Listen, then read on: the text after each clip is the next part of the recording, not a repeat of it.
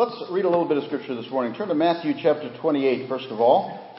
Matthew chapter 28. We're also going to be in John chapter 20. I want to read two different accounts today.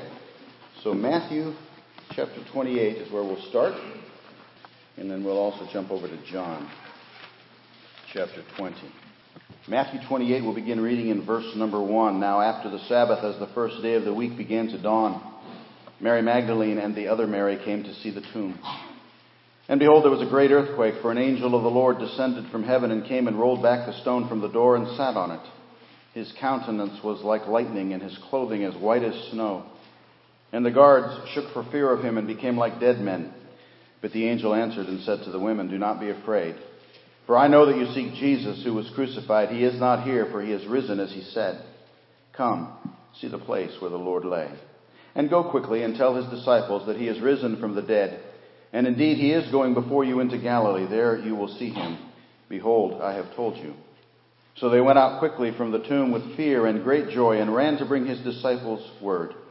And as they went to tell his disciples, behold, Jesus met them, saying, Rejoice! So they came and held him by the feet and worshipped him. Then Jesus said to them, Do not be afraid. Go and tell my brethren to go to Galilee, and there they will see me. Now turn over to John chapter 20, if you would. John chapter 20. And again, we'll begin reading in verse number 1. John 20, verse 1. Now, the first day of the week, Mary Magdalene went to the tomb early, while it was still dark, and saw that the stone had been taken away from the tomb. Then she ran and came to Simon Peter and to the other disciple whom Jesus loved, and said to them, They have taken away the Lord out of the tomb, and we do not know where they have laid him. Peter therefore went out, and the other disciple, and were going to the tomb. So they both ran together. And the other disciple outran Peter and came to the tomb first. And he, stooping down and looking in, saw the linen cloths lying there Yet he did not go in. Then Simon Peter came, following him, and went into the tomb. And he saw the linen cloths lying there, and the handkerchief that had been around his head, not lying with the linen cloths, but folded together in a place by itself.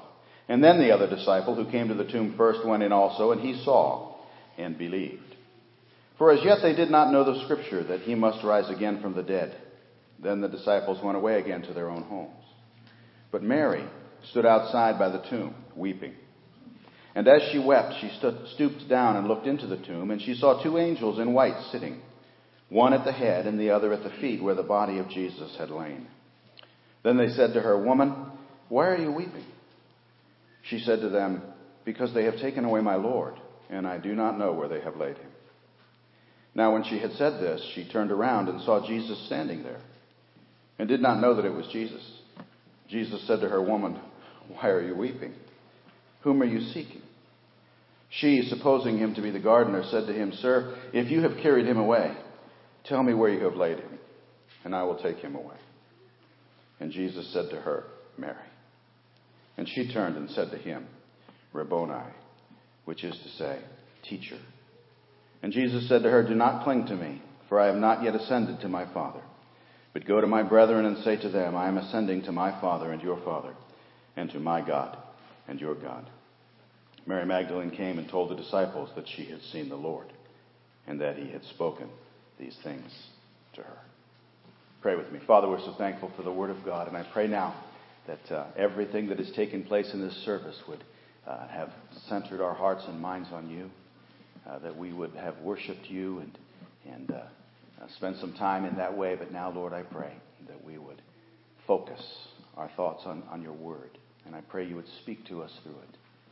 Father, we believe this is the holy, inspired, inerrant, perfect, infallible Word of God. We believe that it contains everything that we need for our faith and for our practice. And so help us today. Fill me with your Spirit. Enable me to preach. And uh, help me, Lord, to say only those things I should say, but boldly say everything I should. And Father, we'll thank you in Jesus' name. Amen. You know, the story does not end with the cross. Easter Sunday always reminds us of that. We boldly and happily say, He is risen, He is risen indeed, and we think that that's a wonderful day. But you know, the story doesn't end with Easter either. And we always build up this great big climax. We have the biggest crowd of the year, usually on Easter Sunday, and it's a glorious day. But the amazing things that happened on Easter Sunday were not the end. They weren't even the peak. They weren't even the top of it all. They were really just the beginning. For 40 more days, Jesus continued to walk on this earth after he had risen from the dead. For 40 days, he appeared to people. He talked with his disciples. He talked with others. And we learned an awful lot the last few weeks by examining his sayings from the cross. Well, for the next few weeks, I'd like for us to continue that study. But now we're going to look at the sayings after the cross, the sayings after the resurrection, the things that he had to say to others after he had risen. I think we'll find here words for the brokenhearted, words for the confused, words for the downtrodden. We'll find words for the discouraged, the doubting, the unbelieving, the defeated, and the failing. We'll even find words for those who are resolutely set against the faith. We'll find words that will help us. And of course, we'll find his instructions. His great commission to us is one of those things we'll have to talk about as we're looking at this. His instructions to us all. Well, in order to do that, we need to kind of figure out the order in which Christ appeared to people after the resurrection. And that's an interesting little study. In order to figure out the order in which he appeared, we have to really take all four gospels together. There is no one gospel that we can look at that tells us everything about the appearances of Jesus after he rose from the dead. But taken together, we can come up with a pretty good timeline of who Jesus met with and when. For example, we know that it was first Mary Magdalene. She was the first one to see and hear him. And then the other women. And then Peter. And then he appeared to two disciples on the road to Emmaus, which is one of my favorite stories in all of the Bible. I can't wait till we get to that one. And then he appeared to the ten. That's an interesting time when Thomas was not there and uh, did not get to see him. Then one week later, he appeared to the eleven when Thomas had decided to come to church, and he was there. Then he appeared to seven disciples by the sea. Another wonderful story when he talked to Peter and restored Peter to fellowship and, and to service. And then, of course, there was the commission and the ascension, the last words that he spoke before he ascended back to heaven. We also know that there are others he appeared to, but we don't know exactly when. For example, uh, Paul tells us in 1 Corinthians 15 that he appeared to James, his brother James. We, we don't know when that happened, but we know it happened. Uh, Paul also tells us that he appeared to 500 brethren at once. We're not sure when that happened, but we know it did. And of course, we also know that uh, after the ascension, uh, he appeared to uh, Saul of Tarsus himself on the road to Damascus. All of these things are instructive. And that's the apparent order. And we'll probably follow that order as much as we can as we look down through these words after the cross. Well, today I want us to look at the very first appearance his first words spoken just outside the empty tomb. And I think we'll see that the first of those words were to a weeping woman. And then he spoke again to some other wondering women.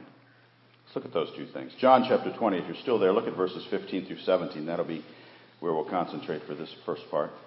Jesus said to her, Woman, why are you weeping? Whom are you seeking? She, supposing him to be the gardener, said to him, Sir, if you have carried him away, tell me where you have laid him, and I will take him away. And Jesus said to her, Mary.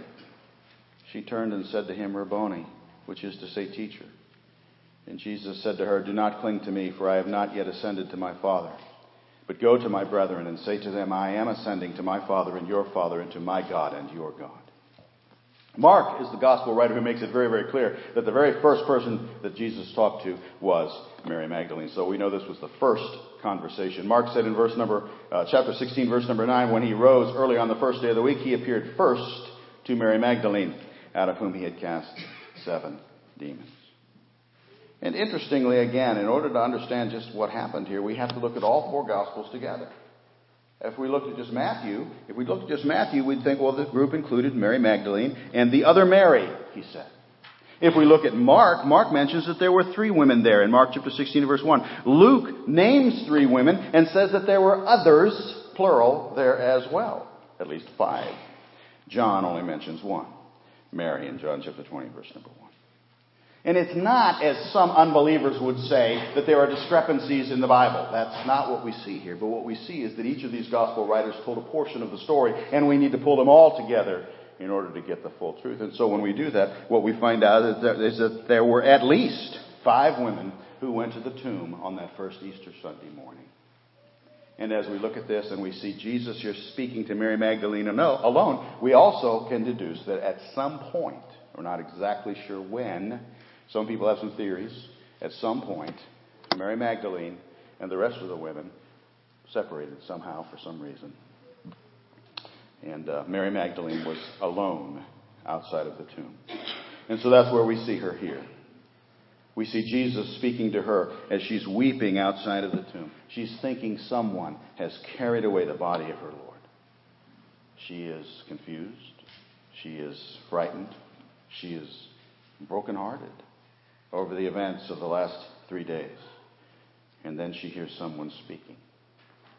And let me just mention three brief comments about the things that Jesus said to her in this passage, his word to this weeping woman. First of all, there was a question, wasn't there? He said to her in verse number 15, Woman, why are you weeping?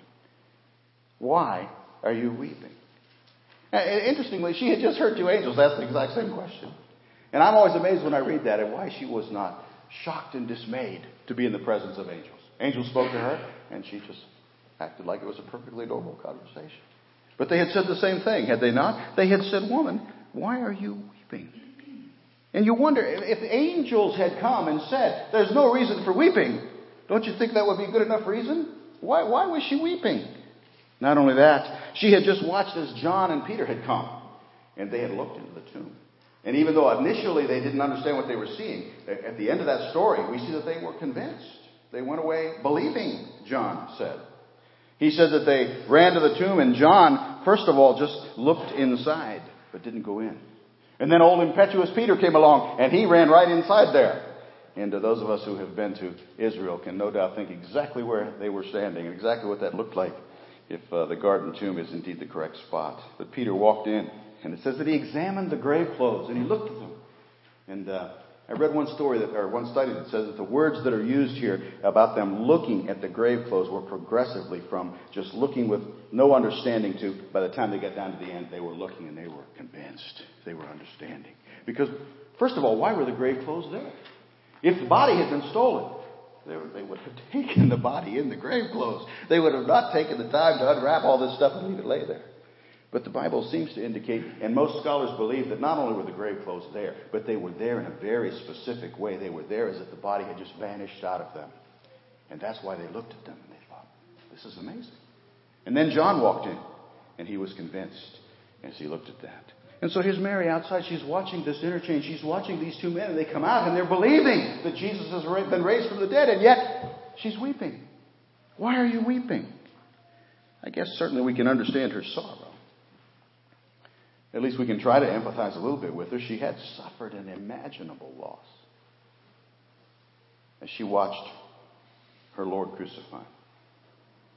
From her perspective, I guess things could not have looked much worse. From her perspective, all her hopes were dashed when she had watched that body laid in that tomb, when she had watched them roll that stone, of course, across the door. From her perspective, everything was over from her perspective, she had every reason to weep. And I, I've got to believe that when she heard this person behind her saying, Why are you weeping? I can imagine she probably thought, What? Why am I weeping? How could I not be weeping? I have every reason to weep. But that was her perspective. What about this perspective from the angels? The angels have been watching all this this thing from outside, and they're astonished and amazed to see what the Lord has done. And they come down to announce it. They knock the stone out of the way and they show the empty tomb and they say to her, He's not here. And they think this is a wonderful thing. And she's weeping. And they're looking at her and saying, Why, why would you be weeping? Think about it from the Lord's perspective, who's standing there in front of her. Standing there, alive. And she's weeping. And he says, Why are you weeping? I think Jesus was basically saying to her, I'm here to tell you you never need weep again. So the first thing we see from this, this conversation is a question. But then there was this moment of recognition. Verse number 16, Jesus said to her, Mary. Just one word. Her name. Mary. Don't you wish you could have been there to see the look on her face? Tears streaming down her face. What must she have thought? What, what must have been the look on her face when she heard that familiar, known, beloved voice say her name? Mary. What a moment of indescribable joy it must have been when she recognized, when she saw that this was not the gardener. This was rather Jesus, the Son of God, her Savior, and he was alive. A moment of recognition. You know, Saul of Tarsus had something similar to that happen to him on the Damascus Road when he was confronted with Jesus Christ. And the first thing Jesus said to him was, Saul, Saul. A moment of recognition. And then there's a third thing that we see here. It's in verse number 17. We see that Jesus gave her some instruction. So there was a question, there was recognition, there was instruction. Jesus said to her, Do not cling to me, for I have not yet ascended to my Father, but go to my brethren and say to them, I am ascending to my Father and your Father, to my God and your God. This is a rich verse, and there's a lot we could talk about in this particular verse, but I'm going to limit myself to just a couple comments this morning and move on to something else. Mary did what probably any of us would have done in this moment uh, awe and amazement. She fell at his feet and she worshiped the Savior. She latched on and would have held on forever if she could have. But while she was holding on to him, he said a couple of important things. He said, first of all, he said, I'm not done yet. He said, I'm getting ready to go back to heaven. I'm getting ready to go back for the next phase of the test. So don't cling to me. Don't try to hold on to me here. Don't try to hold me back.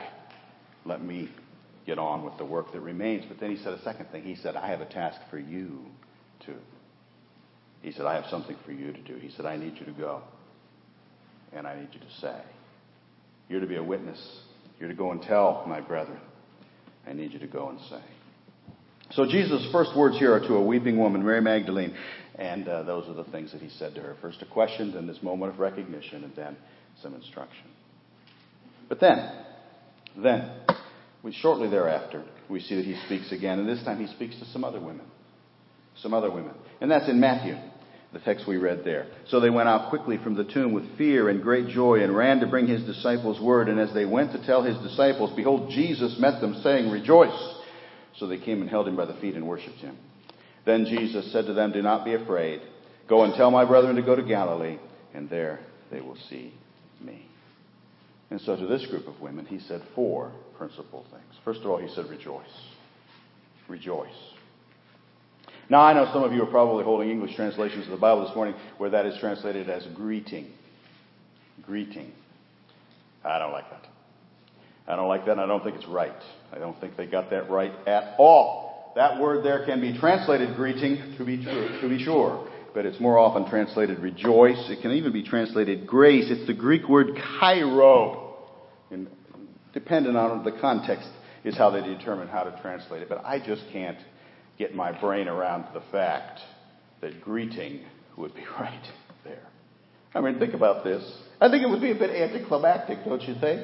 Here they are. They're looking face to face with the risen Savior of the world. They're looking at him with great anticipation. What's he going to say? He opens his mouth and out of his lips comes, hello.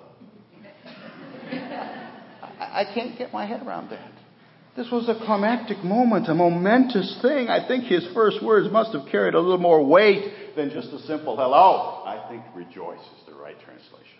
Rejoice! Rejoice, for I have risen, as I said. Rejoice, for the debt of sin is paid. It is finished. Rejoice, for the adversary Satan has been defeated and victory has been won. Rejoice, for I have finished the work of your redemption. Rejoice, for the pathway to God is open. The veil that hung between you and God is torn in two. Rejoice. I can see him saying that. Can't you? He said something else. He said, Do not be afraid. Rejoice. Do not be afraid. You know, a wonderful study for you to take on on your own sometime is just go through your New Testament, go, go through the gospel accounts and notice all the different times Jesus said, Fear not. All the different times he said, Do not be afraid. Boy, he said it a lot. And was there ever a time when he said it with more meaning and more oomph behind it than right here? When here he stands, risen before them. Do not be afraid. How could they be afraid when they stood and looked at that? You have nothing to fear ever again. You never need be afraid from this moment on because I'm standing here alive. So rejoice. Do not be afraid. He said a third thing. He said, go and tell. And that sounds familiar, doesn't it? That's the same thing he just said to Mary Magdalene. Go and tell. He had told her to go and say, and now he's repeating the instruction here to the other women. And we'll, we'll talk about that a lot more when we get down to that last word that he spoke right before he ascended into heaven. When we talk about his great commission. When we talk about him saying, Go ye into all the world and preach the gospel to every creature. Go ye therefore and teach all nations, baptizing them in the name of the Father, Son, and the Holy Spirit, teaching them to observe all things whatsoever I've commanded you. His great commission. Uh, it was mentioned in Acts chapter 1 and verse number 8. You shall receive power after the Holy Spirit has come upon you. You shall be witnesses unto me. Jerusalem, Judea, Samaria, unto the uttermost parts of the earth. And so we'll talk about it more when we get there. But here it is the seeds of it, the beginnings of it. Go and tell. So rejoice, don't be afraid, go and tell. And then finally, he said one fourth thing. He said, They will see me. They will see me. What were these women to go and tell? Well, they were to let the rest of the disciples know that they would soon see the risen Lord. It was a promise, a glorious promise, something for them to look forward to. They had an appointment with the Savior, and it was going to happen soon. They will see me. And so think about these two words. We have the words to the weeping woman, Mary Magdalene. His first words to her included a question Why are you weeping? They included a moment of recognition when he called her by name. And then he gave her something to do, an instruction go and say. And then to the rest of the women he spoke. They're confused. They were wondering about what had happened. And he also had some words for them words of comfort. Rejoice and don't be afraid. Words of instruction. Go and tell, and words of promise. They will see me. And so, as we think about those things, can we think of ways they might apply to us?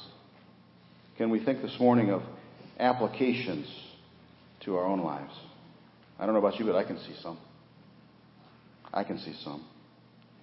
The first thing that comes to my mind is we too ought to rejoice. How can we not?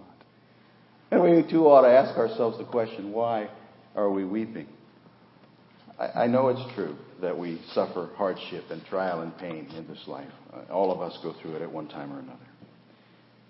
But in light of the empty tomb, in light of the fact that our Savior is alive forevermore, in light of the fact that He has now proven He can keep and will keep every promise that He ever possibly, even the most impossible of His promises, we have so much more reason to rejoice than to weep, don't we? Why are we weeping? I know we live in a fallen world. And I know that sometimes the promise of health and happiness and peace seems a long ways away. I was reading one of Robert Frost's poems recently, and uh, that poem ends with the line, a long time to go, or a long way to go, miles to go before I sleep. And I don't know if you've read that poem or not, but sometimes we feel that way, don't we? Heaven seems like such a long way away. Miles to go before I sleep. In this world marked by tribulation and sorrow, we sometimes feel like Job, who said, My face is flushed, my face is red from weeping. Our sister Esther is going through a time of weeping right now. And we weep with her. Her beloved husband, who she's walked with throughout her entire adult life, is soon going to be going home. He lies on his deathbed even now, just waiting on the Lord to call. And there will come a day very, very soon now when Bob's eyes will close in death. They're in that little room in their home. And Esther will weep. And we'll weep with her. But soon her weeping will turn to laughter and her sorrow will turn to joy. For Jesus is alive. And because he is alive, our brother Bob will continue to be alive forever. He, he's a believer. He's saved. And so why are we weeping? Why are we weeping as we see Jesus standing there facing Mary Magdalene more alive than you and I have yet ever been? We have to ask ourselves that question.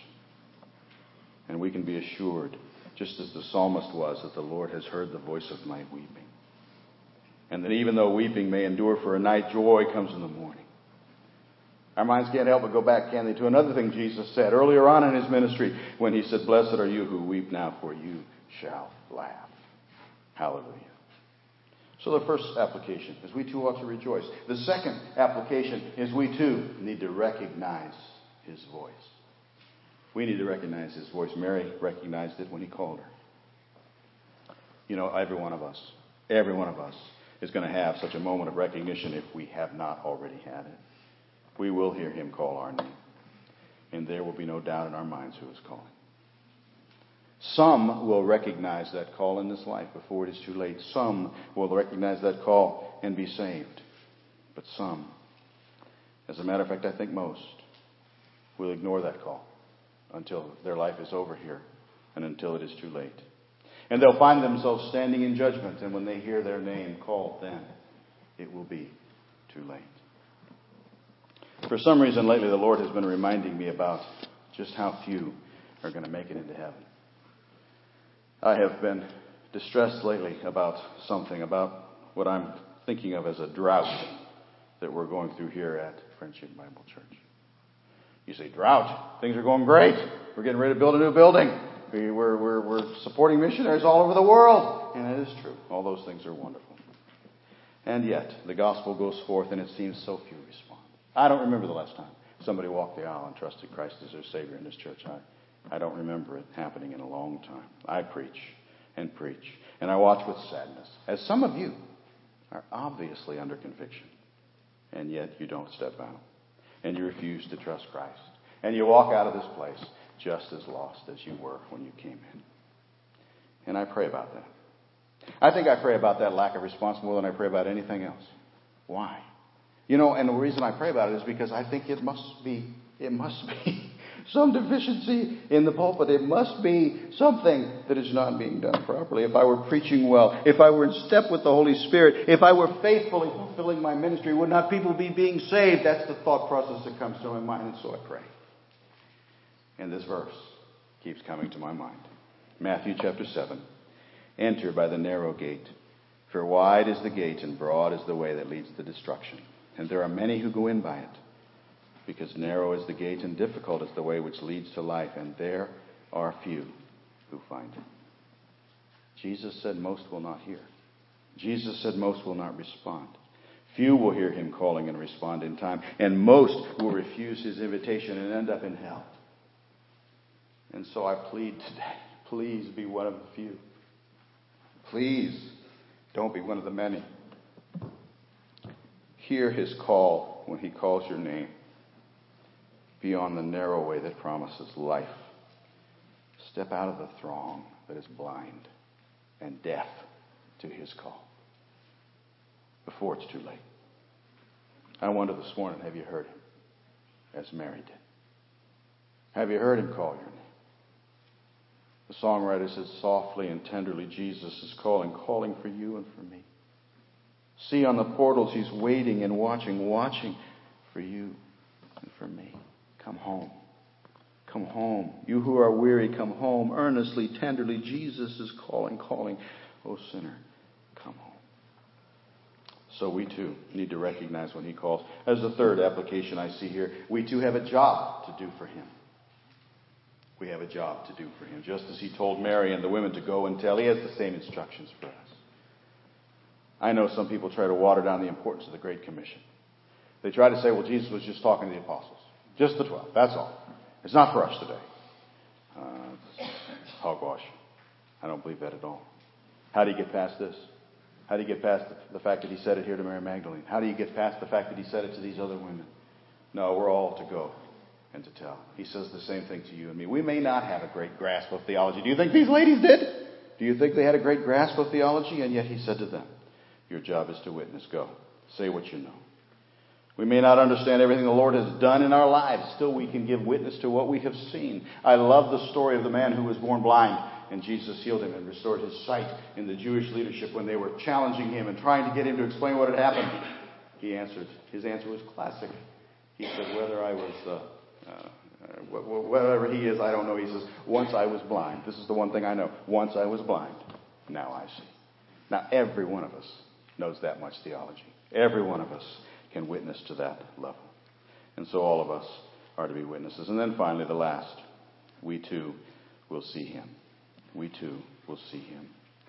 There they will see me, he said to the women. What a promise. What a promise.